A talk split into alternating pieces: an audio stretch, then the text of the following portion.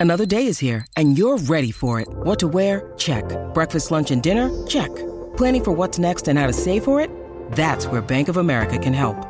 For your financial to-dos, Bank of America has experts ready to help get you closer to your goals. Get started at one of our local financial centers or 24-7 in our mobile banking app. Find a location near you at bankofamerica.com slash talk to us. What would you like the power to do? Mobile banking requires downloading the app and is only available for select devices. Message and data rates may apply. Bank of America and a member FDIC. When you need mealtime inspiration, it's worth shopping Kroger, where you'll find over 30,000 mouthwatering choices that excite your inner foodie. And no matter what tasty choice you make, you'll enjoy our everyday low prices, plus extra ways to save, like digital coupons worth over $600 each week. You can also save up to $1 off per gallon at the pump with fuel points. More savings and more inspiring flavors make shopping Kroger worth it every time. Kroger, fresh for everyone. Fuel restrictions apply. Welcome to the New Books Network. Confounding, exhilarating, and contagious. Emotions matter, and so does applying emotional intelligence. Welcome to Dan Hill's EQ Spotlight, the podcast where emotions rule. Whatever the topic, how do hearts and minds collide? Find out with your host, a college professor turned globe-trotting EQ entrepreneur. His mission? Each week, Dan joins prominent authors in decoding how emotions drive outcomes and make people tick. Now, on to the show. Hello, everyone, and thank you for joining me for the 127th episode of my podcast, Dan Hill's EQ Spotlight. The series appears here on the New Books Network, which has as its motto, sharing knowledge so people can thrive. Today, I'm joined by Jerry Pannone. He is the author of Survive Why We Do What We Do. The publisher is Psyche Books, which is an imprint of John Hunt Publishing. Jerry has had a long career in music as a musician, a composer, as well as an educator teaching music in the San Francisco Bay Area. At the Ruth Asawa School of the Arts High School, he has taught music as well as ethics and critical thinking. Welcome to the show, Jerry. Thank you, Dan. Appreciate being here. Absolutely. So uh, let's plunge in. What's the uh, kind of the thumbnail sketch overview of the book, if you will?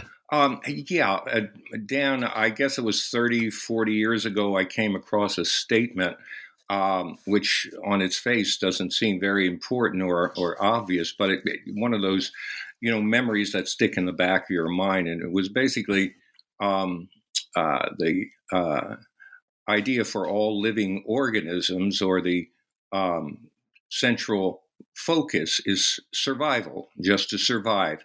And I don't know why it's stuck with me. It seems so obvious. Why should that be? Uh, this is a prime directive.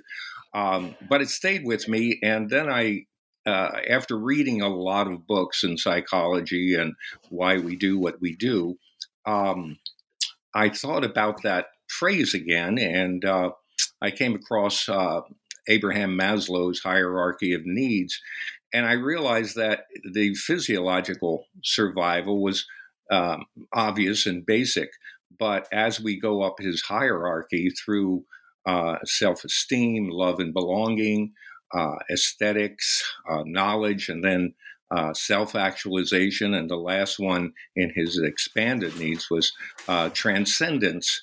I realized that people don't get in in uh, a, a, very obvious way bent out of shape, you might say, because uh, they're they're not uh, eating enough. That's so basic we don't even talk about it. Uh, there's that phrase that uh, you know, to a starving man, God is food, and um, so uh, that we know. But we get depressed over things like self-esteem. We're not being appreciated. Um, the loving belonging. Again, we don't. We're lonely.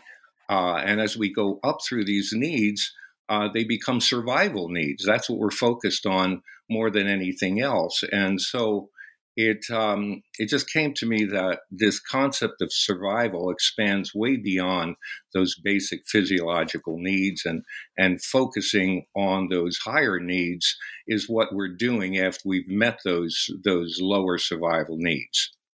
Sure. Although Paul Simon, the uh, songwriter and musician, of course, said uh, food is the bottom line for everyone. That's um, right. So we do we do need to take care of the basics first. Um, so I'm a little bit interested if we can delve more into Maslow because of course we're talking about motivations, and I love that because if you go back to Latin, the word motivation and emotion have the same root word, which is movere, to move, to make something happen. So those those needs, those motivations really do drive survival instincts and and uh, higher callings that we might have. So if we go back into to Maslow a bit, um, you know, he he did several versions of this, and I'm not sure how much of a scholar you are on Maslow, but from 43 to 62 to even till 87, he kept tinkering with this. And as you said, there are actually now in the expanded version eight uh, needs, and four of them are you know kind of the the deficiency needs around food, etc. But then there is the emphasis on growth, and that's really what he added on to the picture. Do you know anything, or do you have your own instincts as to why he made that move to expand on growth, or as a teacher, why you've you've seen the growth elements of these motivations to well, be so important?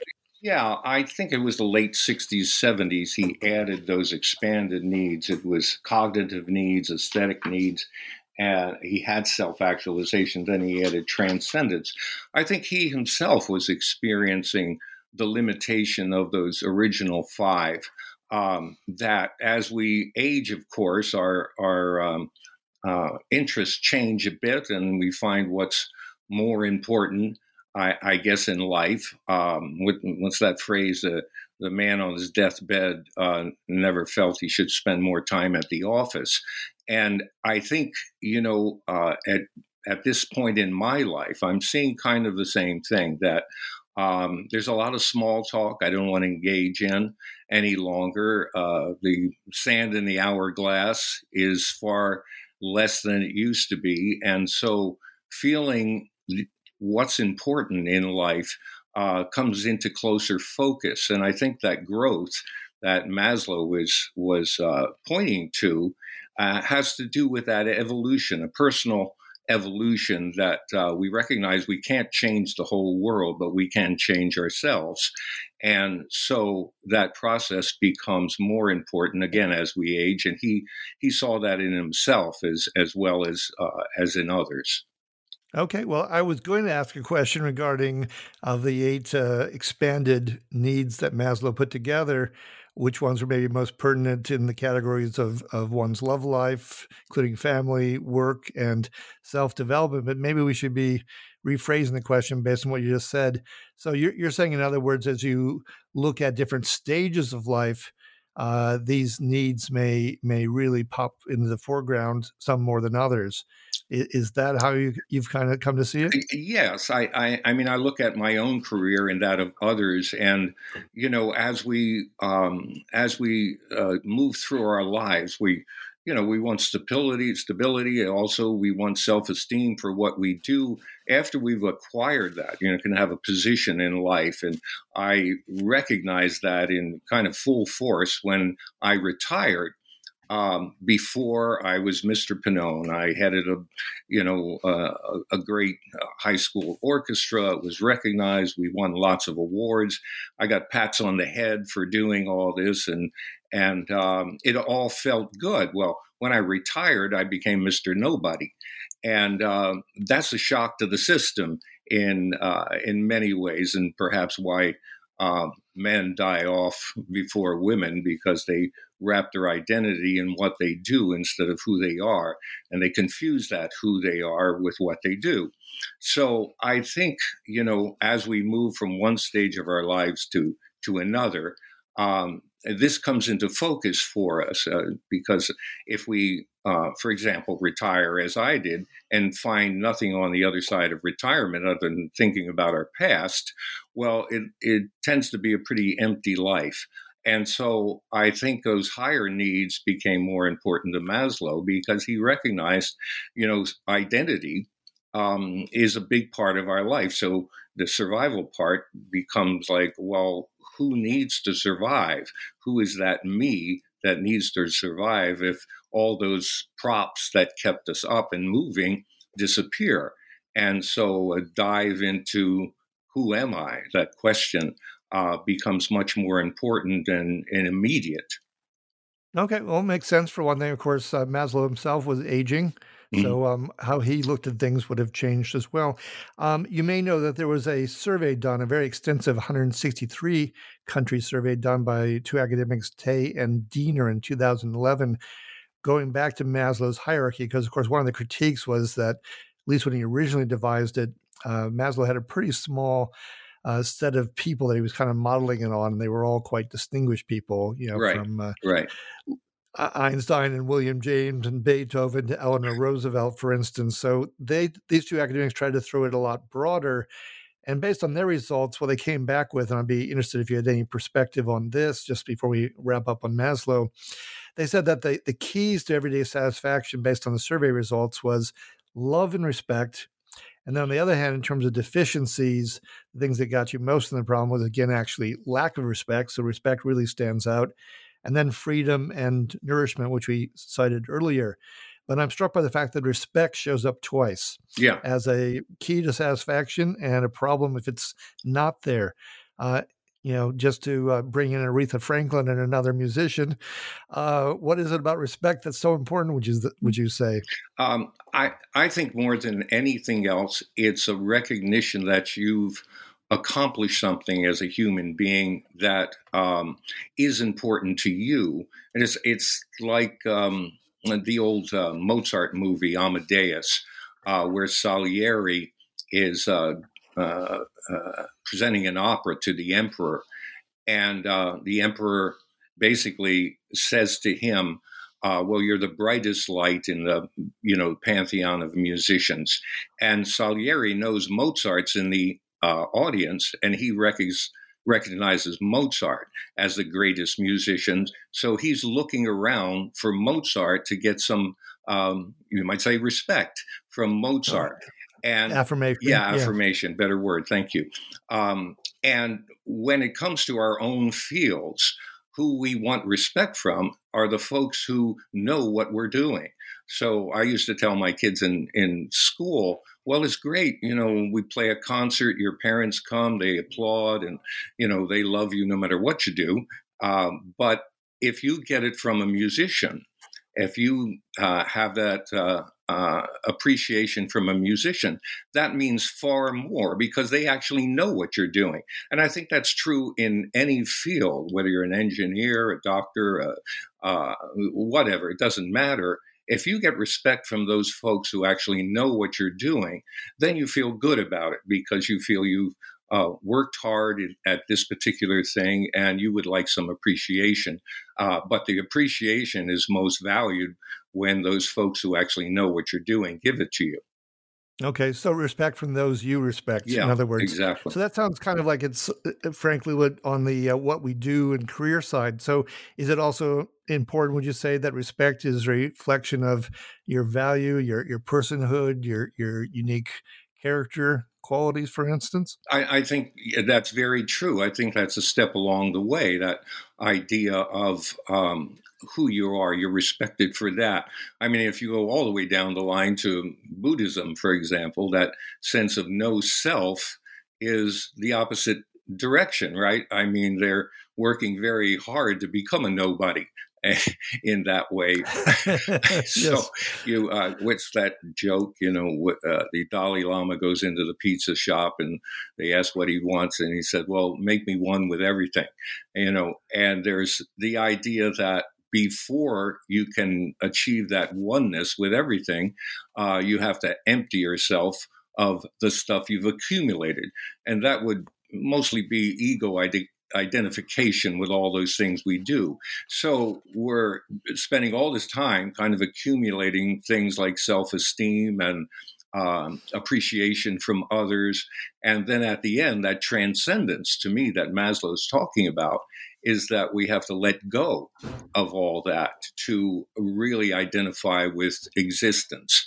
And that's tough. That's a tough one. And I think that's why Kohlberg and uh, Loevinger, when they look at ego uh, development theory, uh, they find very, very few people who ever ch- achieve that uh, level because we spend our whole lives accumulating stuff, um, kind of like George Carlin's jokes about you know accumulation of stuff, and um, identity and uh, uh, his self esteem and all those things that uh, we're told all along the road are very important, they're temporarily important. But in that level of transcendence, transcendence, they no longer are important but that's a hard one to get to. It's a very hard one. Yeah, yeah, and not not everyone, of course, would would get there. So we're kind of at the halfway point. I wanted to move on to some other things in the book because there's some some provocative, interesting comments you make, and uh, I wanted to bring them up for listeners and let you uh, elaborate on them a bit. Sure. So at one point, you you say that greed and bullying are quite similar. Uh, that's intriguing. I'd never put those two together necessarily. Um, can you can you uh, offer a little more reflection on, on what that's about? Yeah, I think um, uh, I got this basically from Robert Sapolsky's book Behave, which is you know a 700 page tome that um, is a re- remarkable book. I mean, he gets into things in such specificity that. Uh, um, it, it, astounds me sometimes, but the the greed um, is also a sense of greed for wanting more. And the bully also wants more. He, you might say, he wants respect. Um, and we have a sense of wanting more. And for the bully, it might be because he's been bullied by his parents or others. And, uh, you know, that old saw that uh, what's done to you, you do to others is, is uh, a bright light in his eyes. And that, again, is this sense of identity um, because greed is not just for money or, or fame, it's for position and power. And if it's a power game, then um, uh, the desire for power uh, parallels that bullying instinct, which gives you power. Uh, you know, after money, we want power. Maybe that's why so many uh, politicians go in when they've uh, achieved a lot and then they want to have power after they've gained a great deal of money. I don't know. It's a you know uh, maybe no, but it is notable. There's a lot of very rich people in the U.S. Senate, for instance. Yeah, right. Exactly. So uh, another thing you you bring up in the book, and I, and, and I thank you for that last answer. Um, this is just kind of a fun one. So women's brains typically are mature by their twenties, but uh, men it's a bit later, late twenties, maybe even beyond that, just possibly. So you mentioned that when it comes to things like insurance, uh, we might want to look at and, and the law. We might want to look at things a bit differently if we take that seminal fact into account. Uh, can you maybe expand on that just a bit? Um, yeah, I think we're we're lagging behind when it comes to concepts of uh, punishment, for example.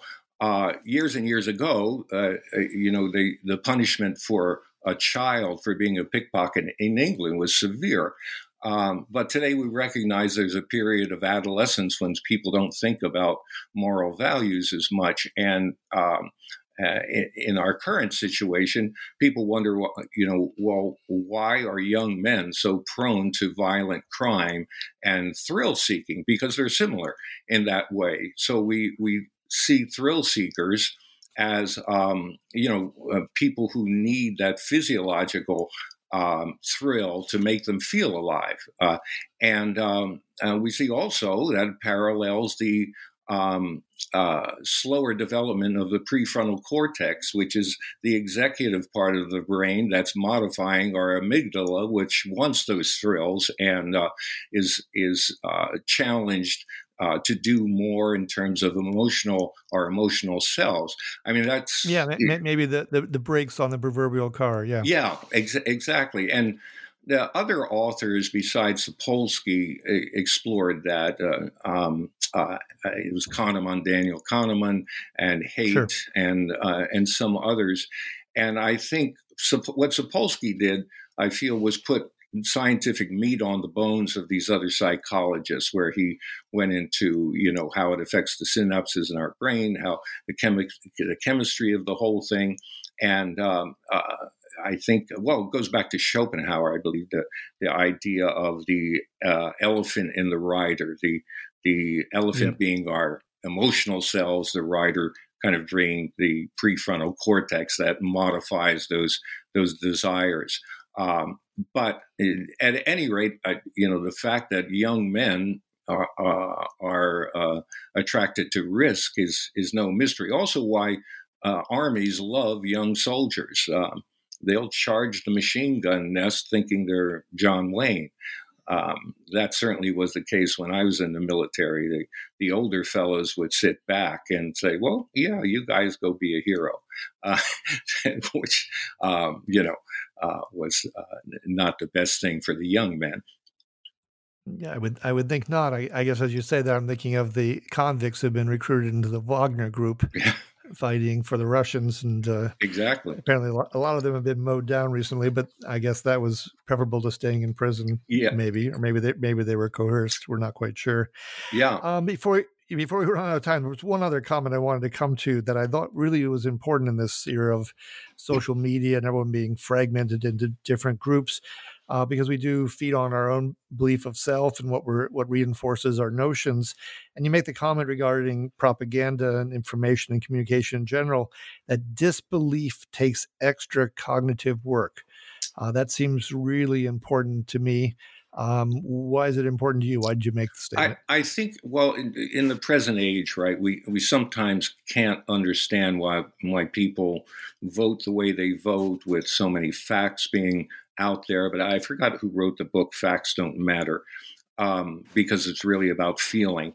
Uh, and if propaganda, whether it's political propaganda or any other type, uh, reinforces that early belief system that you have that you may have adopted because of the um, kind of attitude of a, a, political figure or not, um, you end up pulling in cognitive, cognitive dissonance when you get criticized about it and you end up uh, hanging on to those beliefs, uh, even though the facts uh, prove otherwise. You're not willing to to see those facts because of your sense of identity with that particular person or belief system.